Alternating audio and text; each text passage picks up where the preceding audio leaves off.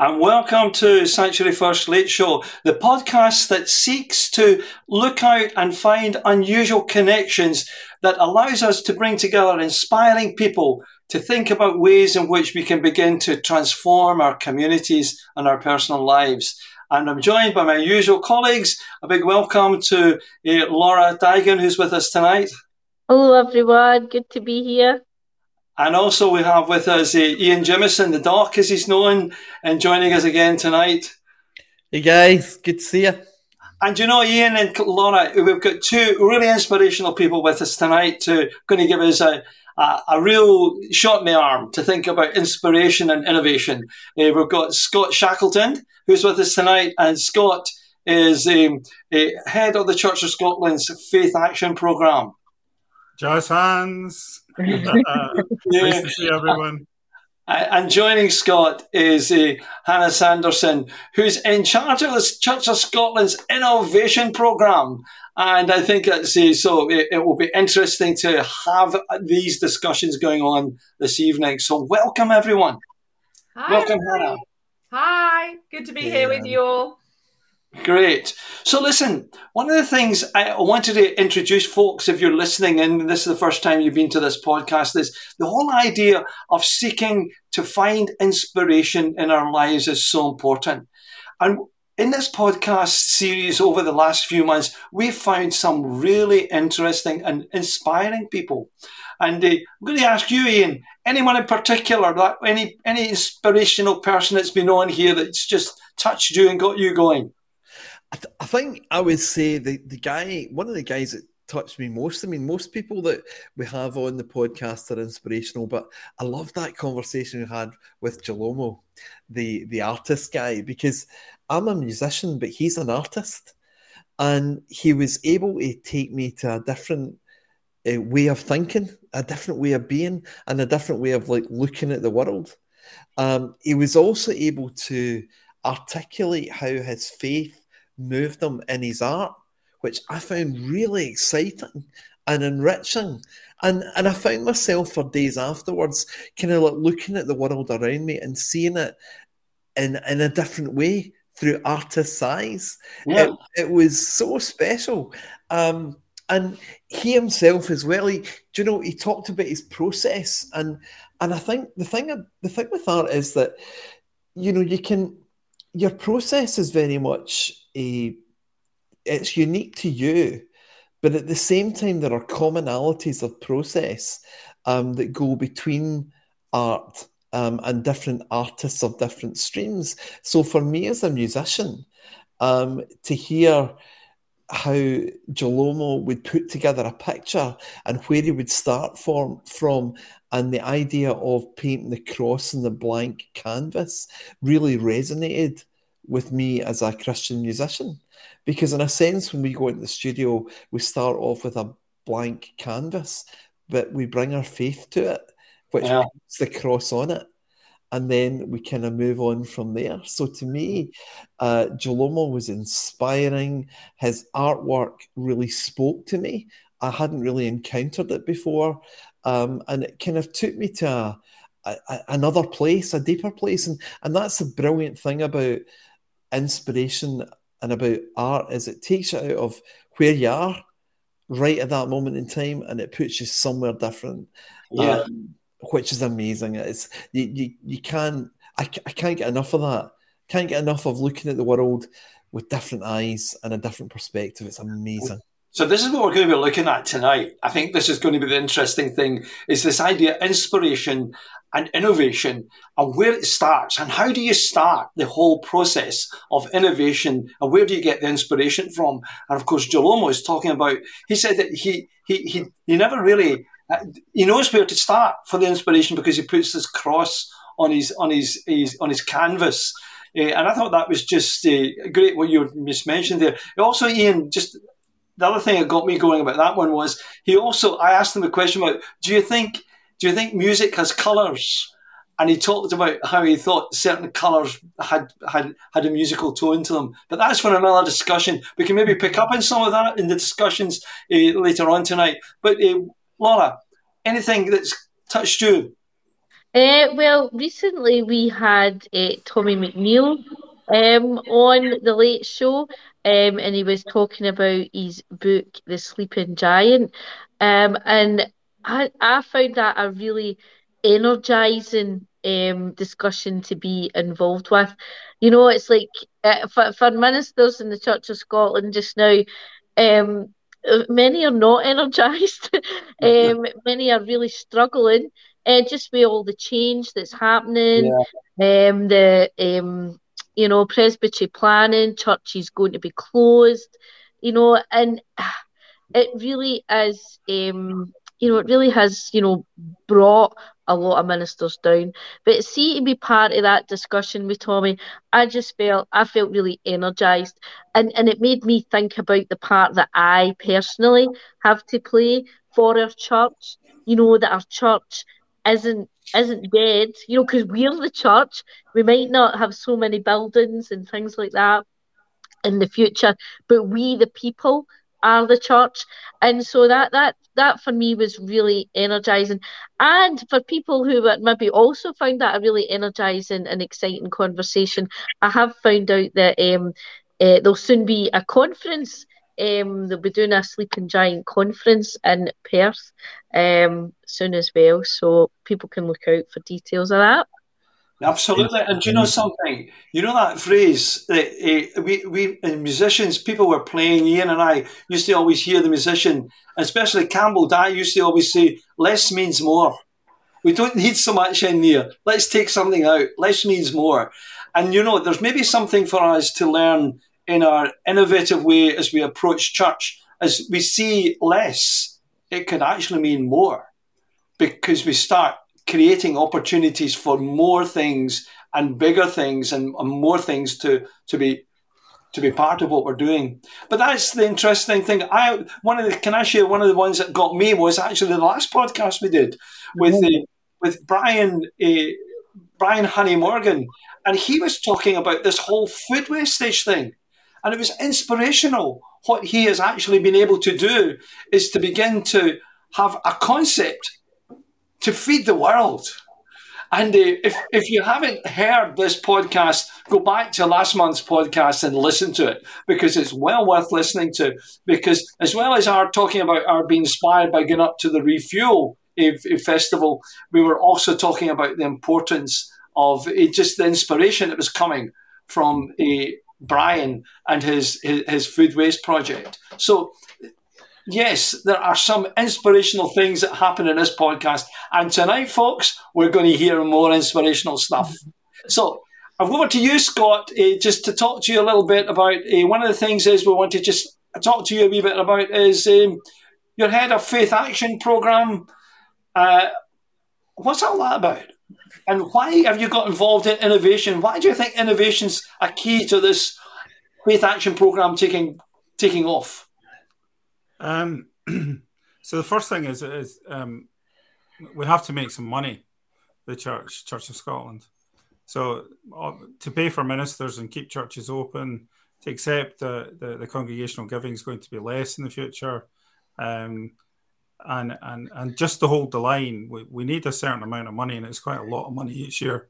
Something about forty million pounds to run ministries, um, which is part of my job, and and if I'm going to even hold the line on 600 ministries, then then I, I, need money to do that. Now, in the past, the way we got money, and we've kind of taken it for granted, is that people went to church on a Sunday and they gave their money through through free will offering, uh, through their envelopes. We counted it all up, and, and that paid for the, the ministry of the Church of Scotland about 1,600 parishes and, and about 1,000 ministers.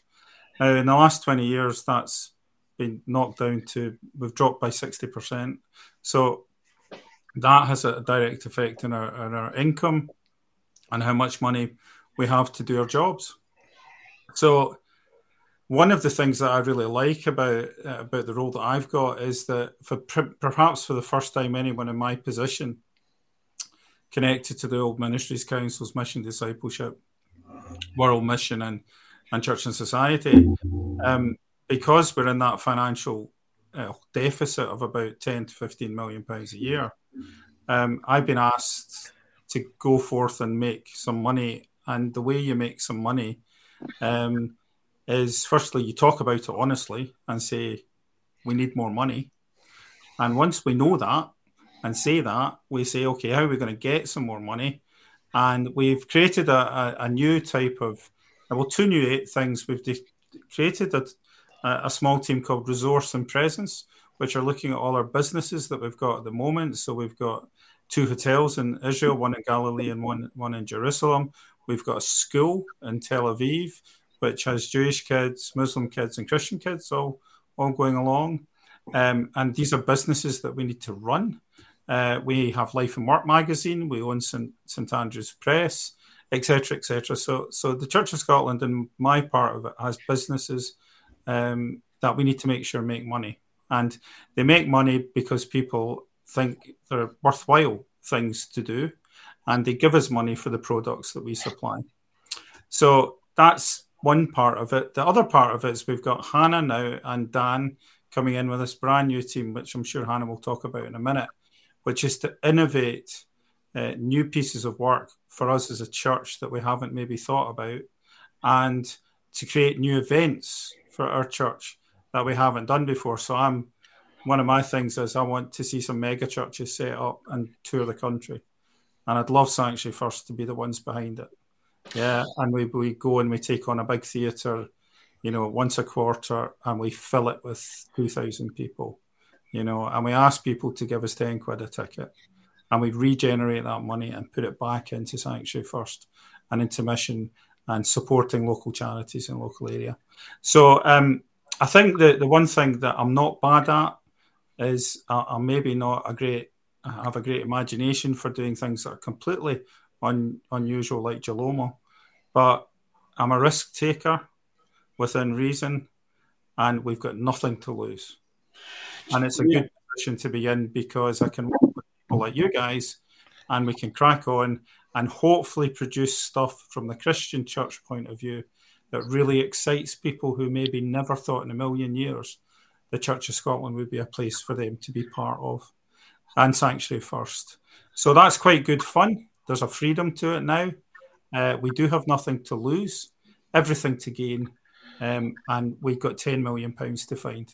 So it's a great challenge. I'm really excited about it, and um, you know we're part of, of the journey for the overall church in Scotland. I noticed how you came in right away to talk about money. You know, the first thing you, you talked about was money. But the reason there is, I would imagine, can I su- suggest partly is that we need people who want to give us their money, even if the Church of Scotland had reserved to use that reserves is dead money. But if people give you their money because they're buying into what you're about, it's yeah. live money. It's money that is buying into that people feel we own this. It's ours. And so you so that's one of the reasons why I think it's important to highlight that for innovation. Because it's not just about producing something because we can produce it because we've got we get some reserve somewhere but it's because people are longing for it and they're buying into it and they're owning it. I think I think that's a big thing when we think about money. Yeah, and it, it's kind of really in the church we we struggle to, to say the word money, you know, uh, and I, and I, the reason I say it quite a lot is money makes the church go around. We're, we're not uh, like the health service and it comes out of taxes, and that's another debate with, with Doctor Doctor Iain. But but sometimes people forget if they do not contribute to their local church, there's every chance their local church will shut. That's right. So listen, if that's a good advert, so listen, if you're not contributing to this podcast, get yourself organised. Get on with it. yeah, I, I, I, do. I know this is. I don't want to like kind of go off topic, but I do find it challenging, especially because I'm in an area um, where actually people don't have a lot of money um, that but they, they try to give in other ways, you know, so they try to give um, either time, um, either gifts, um, and it's, mm-hmm. but I, I, I, I do, do worry about the future. You know, I try to trust God and that God's going to provide for us, but I do think, well, you know, what about, you know, will we be like swallowed up because you know we're in a like a deprived area, you know that that doesn't have a lot of you know money. Um, coming in. Um, so I do find that I, I, I do find that just a wee bit challenging, and and I would imagine actually, and it's good actually, actually to, to open it up and and probably um, tease a wee bit more out there, Albert, because I do think maybe listeners as well Absolutely. might be challenged um, and have a wee bit like, mm, you know, I can I can feel it in me. uh, you know something, Laura? Can I tell you something about this whole giving thing? It's interesting that um, I I once spoke to Pastor Raj in India, and he said to me, he said, Albert, when the poor give their money, God blesses it, and it goes further than the rich people's money. And I, I, I, I stopped and I thought about that, and there was something quite powerful about that. Mm-hmm. And I, I actually, I actually think he's right that somehow that's the miracle, that so that no one is excluded from giving. And and I remember also, can I tell you another thing? If in, this whole this topic, when we had a group over from the church, and he took us out for dinner, and Raj, they're very poor. This is a poor, poor community in India, and Raj, the, the pastor, bought us all dinner. Now, uh, it was it, it was a lot of money he spent for that. And the next day, I didn't want to embarrass him, but the next day, when everyone went away, I, I went to Raj and I, I offered him money to pay for the dinner. And he looked at me and he said, Pastor Bogle, he called me Pastor Bogle, Bogley. he said, Pastor Bogley, you must allow the poor to be generous. Mm. Mm. And he said, I will give as God has touched my heart. And I trust God. And that was the other end of that was the that was me getting my fingers nicely wrapped to be careful that when we speak for the poor, we are speaking for the poor. And we're not speaking because we think in some way we're defending the poor. Mm-hmm. And, and, so it's, uh, I agree with you, Laura. I'm not, but that was an insight into what it is about how we can encourage people to give, but small amounts. I, I would like to just add that you know I worked for a for a very short period of time when I was a trainee in a very affluent practice in a very affluent area, which is entirely against you know where I kind of come from in my head and where my medical life has led me. Um, but I have never experienced the generosity of spirit and also the generosity of giving of time and resource than I have since the practice that I work in, which is what's called a deep end practice. And that's a practice that uh, you know the people that that I deal with, a lot of them are really very poor indeed. Um, but yet these are the very people that will take of their time to give you something like a keyring or just something, and it means such a lot um, to be given these gifts, but also the gifts of people's time and the gifts of people's encouragement. Um, it, it, it's an amazing thing. And the other thing I was going to go on to say about money is that when you when you pay for something, in a sense, what you're doing is you're signaling your ownership of it. Now, when it comes to faith, in a way, you're signaling your ownership of your faith. And what you're doing is you're investing in something that's good and true and deep about yourself. And so few times do we actually get the chance in life to invest in something that is something true to our very core of our being, or true to something that we're seeking, or true to something that we've experienced. A lot of the money we spend is just in nonsense things, you know, things that don't mean anything um, you know, the bag of crisps that you didn't need or whatever. But that that little bit of money that you spent on that, if channeled in the right way, is going to come back and bless you more than say the bag of crisps ever will, you know, or the or, or the new guitar ever will. Um, it's not going to it's not going to bless you. Although I hope these guitars bless other people. Um, but certainly, I, I think it's important though. I think when you when you when you give uh, they say it's much better to give than to receive. I think that's a true thing. It's a yeah. true Well, listen, I wonder.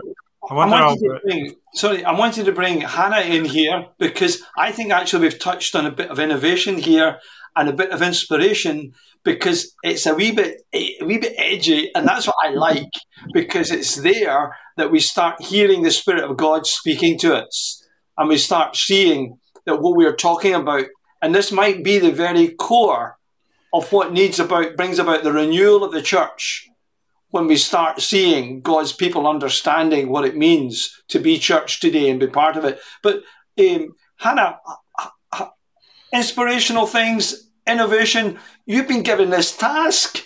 Is money involved in it with you as well? Well, obviously, I will personally be giving the 40 million to Church of Scotland for the next three years. I feel that's what I can give. Uh, no, not at all. But I, I want to go back to um, the original question, which at the very top, which was what you know, where's the inspiration? Where's the inspiration coming from? Because I think you're right. I think inspiration leads to innovation, and we can't separate anything about church from our discipleship. Our discipleship, all of me, is a Christian. And so wherever my life is, wherever I touch reality, I am a Christian in that space. And our money is part of our 360 degree relationship with God. Our time, as Laura said, our resources, what do we give? And I think the real hub is where's the energy? Now you can get you you know energy is an interesting word, isn't it? Because I think sometimes we could say, "Where's the Holy Spirit?" And that's what mm-hmm. we mean by energy. But if we're talking to people who perhaps, you know, aren't so interested in Christian jargon, we say, where's the energy? Where do you feel the buzz? Where, where, where, where do you want to go? Where do you want to be? And I always think, I say to people, what gets you up at 6 a.m.? Now, I know that Laura gets up at 6 a.m. often to look after her animals, her horses and her dogs and things like that. They are part of her life, they are part of her love. And she wouldn't give them up for all the tea in China. Whether she was a minister, an accountant, a dentist, she would still have those animals and she would still love them. So that's part of her, and that's where her energy is. So sometimes I think when we talk about innovation in church, we separate out church from the rest of us, which I think is quite unhelpful. If you've got passion and personal motivation and energy mm. for horses, you're going to be talking to horsey people. You're going to be going to horsey things. You're going to be interested in those places. And you take Christ with you into those places. You take Christ with you into those relationships. Mm. So if hmm. I'm saying, where can we innovate? I would say, well, let's just start talking about God while you're with those horsey people. Let's do both because Laura takes her full self into those situations. She's not censoring the faith hmm. heart in her. So and Hannah, that's um, Hannah, that's actually my pioneering ministry. But uh, in a few years' time, that'll be hey! money for. but you know that that is actually where my heart is for for um in the future. Aye. Yeah. so so so where you know where if I don't think we have to go to people and say you need to be more innovative in church. You need to work harder at growing the church. I want to say where are you already passionate? Where could we not even stop you if we tried? And how can we help you highlight God in that? And not in a really hit you over the head with the Bible way, but just by being your full transparent self. How can I, in innovation, in building a culture of innovation, support you to be fully yourself in the places where you already feel alive? And how can I help you come alongside you with mentoring, with grants, with money, with with resources, and say, how can I help you? If, so, if you know football's your thing, then how can I help you start up doing a barbecue at the end of matches and feeding people, feeding the kids who've got there who haven't got a lunch to go home to? How can I help you get the grant mm. money for a minibus so that you can go around all the different villages and pick up the kids who wouldn't be able to come to football if we didn't do that? How can I help you be the full expression of Christ in the places that you already love to be in? And that is where the energy is.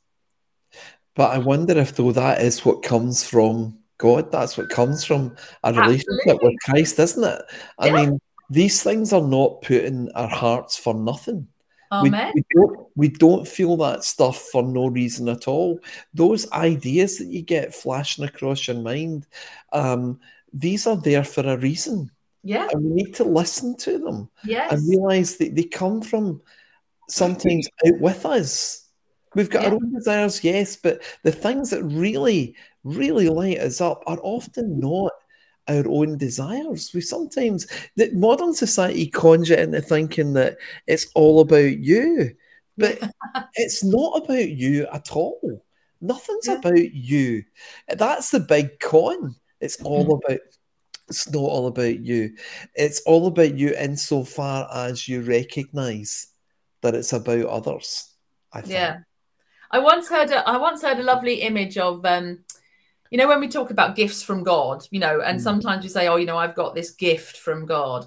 And the thing about a gift is that um, when you receive it, there is a time before you have the gift, yeah. and then you get the gift, and then yeah. you have the gift. Yeah. And sometimes when we use the phrase gift from God, you know, people think, well, I don't remember, I don't remember getting something from God. You know, I don't have any gifts because I don't remember that process. I don't remember the receiving moment.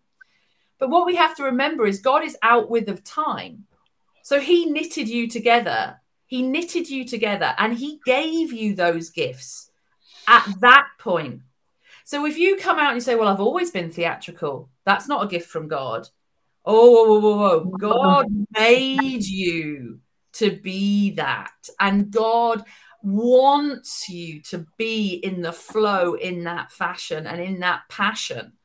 And that's still a gift. Just because you can't remember getting given it doesn't mean it wasn't a gift. But hey guys, what? do you not think we're getting inspirational here? Oh, do you we're getting a wee bit of the movement of the spirit here coming upon us? Yeah. Uh, absolutely. Do you know what I was?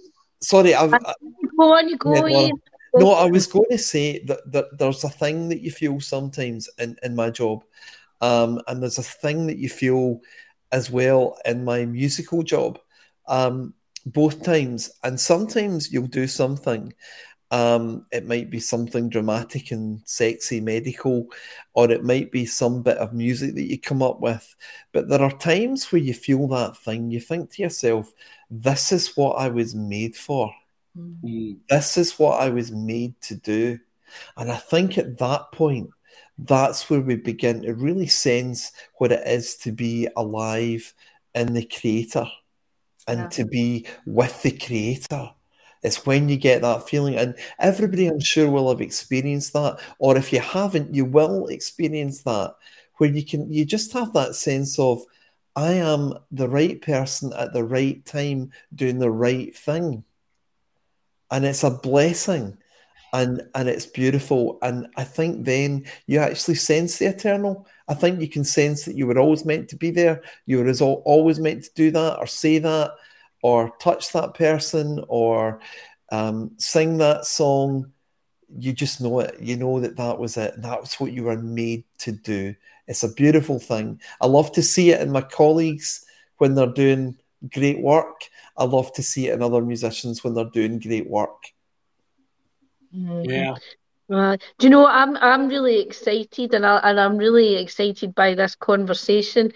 But I also um I, I, work in the Church of Scotland. I grew up in the Church of Scotland. I, I also you know I know the pace actually that, that it works at. And so what I would like to know is is like like what are the challenges for you in this as you try to bring about this spirit of you know innovation um and and how can we overcome you know like the barriers to because the way that you've explained it is you know it's it's so accessible you know like like people might be thinking all right I, that, that kind of makes sense to me oh, I'm, I'm, I'm into that but I, I can imagine that there is actually quite a lot of challenges as well do you want that, um, Scott, or do you want? do you want me to answer that, or do you want to answer that, Scott? I tell you what, it'd be more interesting. I I've only been in the headquarters for two years, having spent my my whole life working in the church with unchurched people, um, uh, doing innovative stuff uh, as a minister. Um, so I don't really understand the national office particularly well, which is maybe a blessing because I've got no baggage with it. So, Hannah, you've been there for quite a long time. Do you, do you want to answer that? Well, the difficulty with me, Scott, is that I'm really honest. So you're going to have to give me some form of kind of level of how much honesty you want in this live program. Are we looking at a level of two? Are we looking at a level of eight? what level of honesty are you looking for? I, I think I think as long as you depersonalize it, right? Um, I think I think there's I think there's loads of challenges actually, um, and um, but there's also loads of blessings. So I I joined the Church of Scotland in 2016. Um, and our, my husband and I have worshipped in pretty much nearly every denomination going. Um, and at, just before we joined the Church of Scotland, we were at a very kind of charismatic, kind of um, independent community church kind of a vibe. And I remember when I said that I was going to be working for the Church of Scotland, some of my friends said to me, "Oh, oh no, oh, we're going to pray for you. Oh, oh no, you know, don't, don't. Oh goodness me, you know." And I remember um, one somebody actually once said to me. Oh my goodness, they'll suck the Jesus out of you. And I thought, I was like, oh my goodness, what am I going into? What's happening here? And do you know mm-hmm. what? since I've worked there for nearly eight years, I have been blessed by the breadth and the depth of the theology that I have come across. People in in those headquarters where I work, they love God and they love the church and they want to respect the full spectrum of people's beliefs. They want to understand why things are happening and where things are coming from.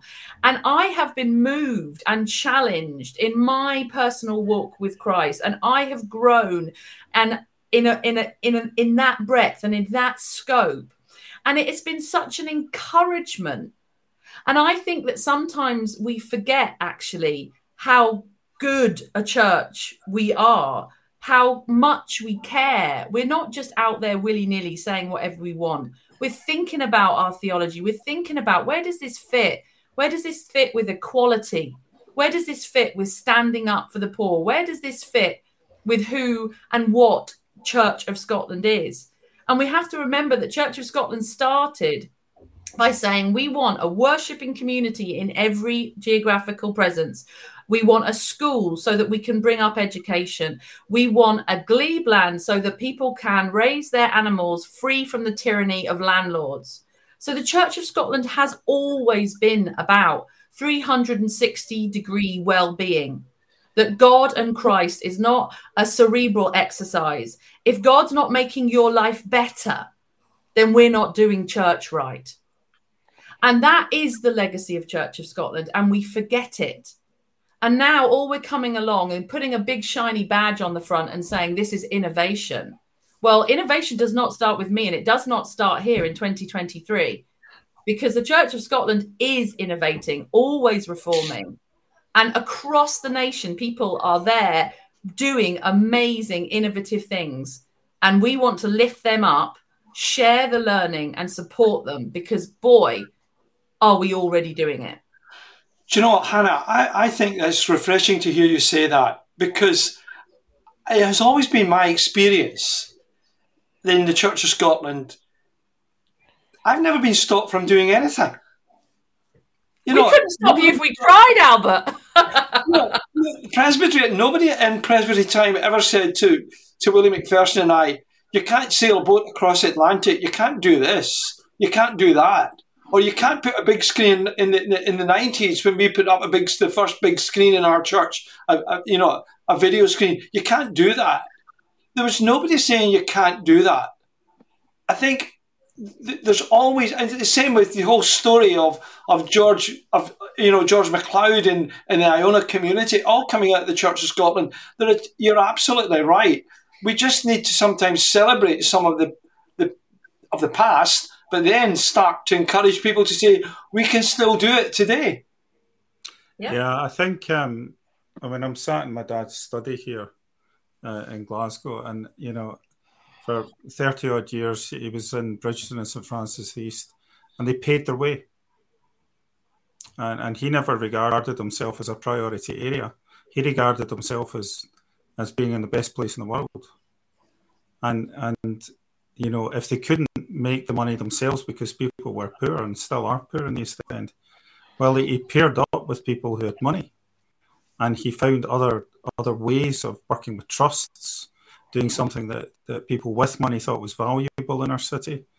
And and every year they, there was a huge drive, picking up cans from the street, ginger bottles, to pay their 80 grand or whatever the number was back then, to pay for the minister's stipend and pay your way, because they didn't ever want to feel as if they were taking from the wealthy.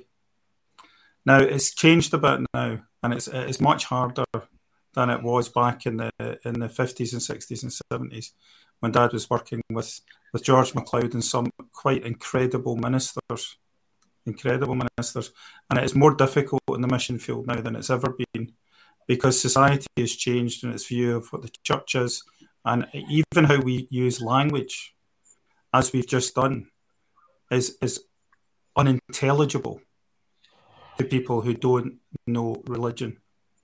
And so back in Dad's day, most of the kids knew their chaplain who came into the school. Most of them had been at a church. They knew in Glasgow if they went into a Protestant school, as they called it, or a Catholic school. It was rooted in our society. What's happened um, in the last 20 years is, and this is no fault of anyone in the church, it has been uprooted, that sense of a Christian civilization. And that's my mission, is really going back a step further where we need to go into the marketplace with Paul and point at that, that statue with the unknown God and say that God is not Zeus, like the Marvel gods, because that's how people who are younger understand the concept of God. We need to start with our God was crucified. Mm-hmm. Our God is apparently weak. And yet our God was the God of love, which is undefeatable.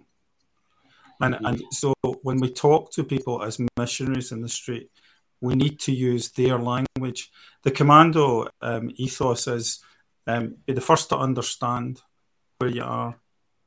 And that's what the church needs to start doing theologically. It needs to understand where we are with what with the people we're with. Once you understand where you are, you can be the first to adapt to your situation.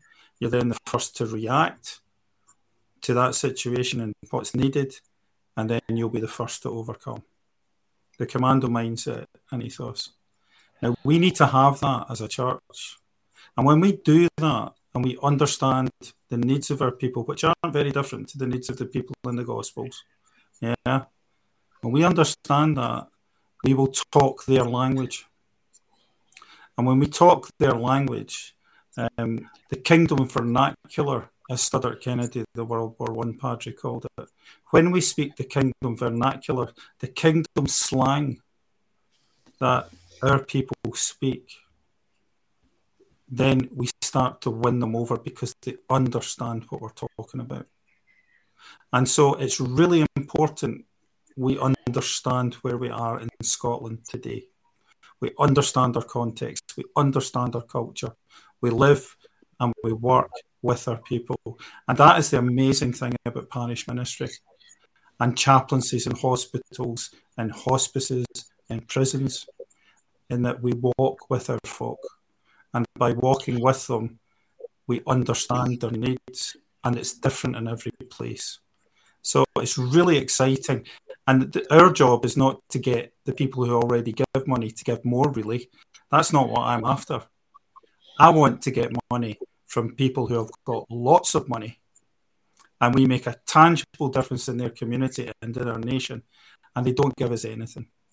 And they don't recognize how how bereft our nation would be if the church of scotland was not there. So i love my church. I absolutely love the history of my church. But every 500 years this church goes through a reformation. Columba david and margaret john knox 500 years later from 1560, here we go again. So exciting. Yeah, we are. So absolutely good. Going through a reformation, but the interesting thing too is that you're talking about there, Scott, is there's a great similarity in that we're reaching people the, when children are being born, being able to yeah. say something to celebrate the good things in people's lives, to celebrate when people come together in a union and they meet and love one another, to celebrate when people's lives have come to an end, and to be able to offer these rites of passage. And, and, I, and, and I think we we need to buy more into that and we need to start engaging with people to say the church is open for you to be involved in these things because often that's a touching point for a lot of people. Yeah, and it's interesting when you so again, if you look back back, back over the years at the statistics of number of, of baptisms that we would have in a parish, number of weddings that we would do, uh, number of funerals, and, and also from baptisms, perhaps membership of the church. So what we have to face up to is the, the harsh reality is that our statistics on that is absolutely minimal now. On average, one baptism a year in a parish, one wedding a year. The funerals are now 50 50 with humanists. Okay, so so that teaches us that there's a disconnect somewhere with how what language we use, what we offer people in these rites of passage, a Christian rite of passage, and, and how we, we need to reconnect with people. Because the truth is, you'll only pick up a christening if people know who you are now, and therefore it's about relationship. And, and trust me, I have learned that through 30 years that you start with relationship and trust, and you work your patch, and then people begin to understand what it means to bring a baby for a baptism and what it means to say, I want to be part of this Christian community. Now, again, 30 years ago, Albert, these were givens, these these numbers that they happen. They, they don't happen now. So it's much harder for Laura and the gang coming through now Uh, than it was even in my day 30 years ago. But in my dad's day, 50, 60 years ago, it was part of the natural way of life. So again, we need to reconnect with that. But we can only reconnect with that if we've got people on the ground who can do it. We've got churches that are open, ministers, ministry teams, and that's money to get that. And therefore, we need to get new money. We need to get new money, and we do that by being wonderfully innovative. One, just as you are, Albert, and you've done your whole career. And Sanctuary First wouldn't be here if you weren't innovative and taking risks. We need more of that, and we need to encourage it. The one thing I would say, to be fair to Laura, is, uh, and sometimes you feel discouraged for, for doing new things, right? That, that that's mm-hmm. truth. And it can get you down, right? Mm-hmm. But it's our job not to be discouraged, not to be discouraged, as Paul would say, but is to get up and do it again and keep going. And we need friends around us. And that's why the innovation team's so good because there's a group of us now that are supporting one another. And when we're told our idea's mad, we're not stupid. We do go through the detail of all these things to try and make sure we're doing the right thing. And we do pray about it and go into that space. But sometimes you just have to have a leap of faith and, and not listen to the naysayers. So, and, and we're Scots, for heaven's sakes, we're, the, we're the best pessimists in the world. Even when we beat Spain 2 nothing, we don't think we'll qualify. We think we're going to lose to Norway because it's easier to be there. We've learned but in some ways, with the church, we mustn't be like that. Our, our nature needs to be overcome, and we need the enthusiasm of of um, uh, Hannah. You know, we need the brilliance of that to keep us going, and that's why it's a joy to work with Hannah. Don't you think what we need to do is gift ourselves the freedom just to take the jump? You know, sometimes you just have to take the jump. Yeah. Um, and we also have to meet people where they are. That's the other thing, you know, about the relevance of the church, because society has moved on, you know, into the digital domain and it's moved on to there's so many competing interests for people's eyeballs and their ears. And there's so much out there to saturate people with. Um, but that's we need to be operating in all of those spaces to to bring the good news. I mean, in a way, this is exactly the same deal as the apostles. I mean, they did what they did in their time for their time. Right. We need to do what we do in our time and have the freedom and the belief and the faith to take the leap and to do it. And if that means podcasts, and if that means um, television series and all that kind of. If that's what it means, well, that's what it means in my book, and that's really one of the the ways where I think innov- innovation can really can really help. It's because, like when I was chatting to Jalomo, his whole thing is art. I would never have seen art other than St. St. John of Christ and the Cross as being particularly religious or anything that moved me until I talked to that guy and I understood it. I thought, oh, right, right. That's what that's all about. That innovation means that. And then when I'll hear some music that connects me with the spirit, you know, connects me with God, or, or I'll listen to a podcast, or I'll hear somebody speak, or through all of the ways that I consume the world around me. Um, surely we need to be in all those spaces, but we need and we need to be in it together, and we need to be innovative and think about how do we get there and how do we say something new in these spaces so that people will listen. I think yeah. I, I completely agree, and I think also like, and when I think about the the ways in which God revealed themselves in the Bible, God often I'm I'm I'm clicking through my head here of the of the um, can I say always? I'm not quite sure. There's always one, isn't there, that, that means you can't say always. But the way in which God revealed was a moving thing. The flames in the bush move. That's what I thought you said. A bush on fire. you know, the, the, the, the wind that passed by moves. The pillar of cloud moved. The light in the sky, the column of light moved the dove that descended moved. God is a moving thing. Look, I make all things new. And sometimes I think if we continue to look where we last encountered God, we will miss where God is now. So if you had, if you connected with God in some powerful way through, I don't know, let's say organ music, that is true and right and good and a proper encounter. But for you personally, if you keep only looking there, you will miss the new of God.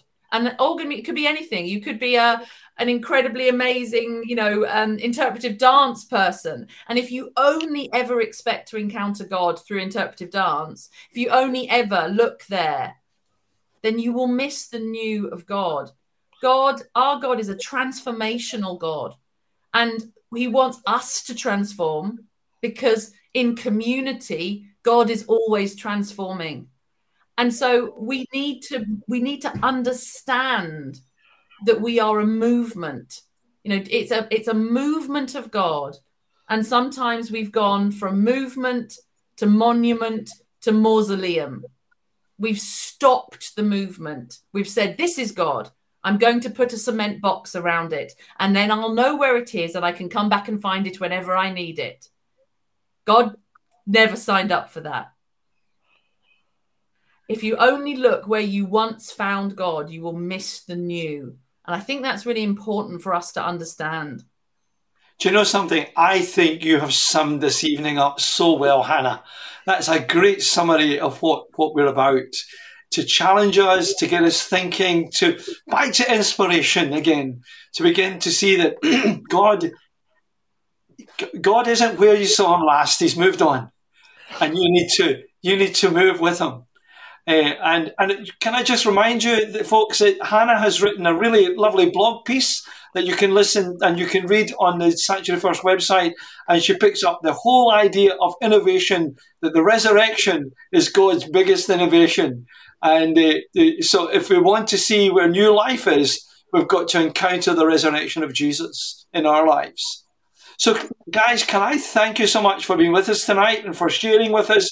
It's been a great time, great 45 minutes of conversation and chat. And uh, I'm glad we left it kind of free flow like this because we started off with money, but we ended off we ended up with movement and the God who moves us uh, into so many, many different places. And I hope that you've enjoyed being with us tonight. Thanks, Al. So thank you all for being with us. Thank you, Scott. Thank you, Hannah. And thank you, Iain. And thank you, Laura. And also thank you to Ray Manger, who's behind us doing all the technical stuff to make the podcast work. Thank you. So God until bless. time we meet again on the last Friday of the month, have a good month. God bless. God bless. Bye.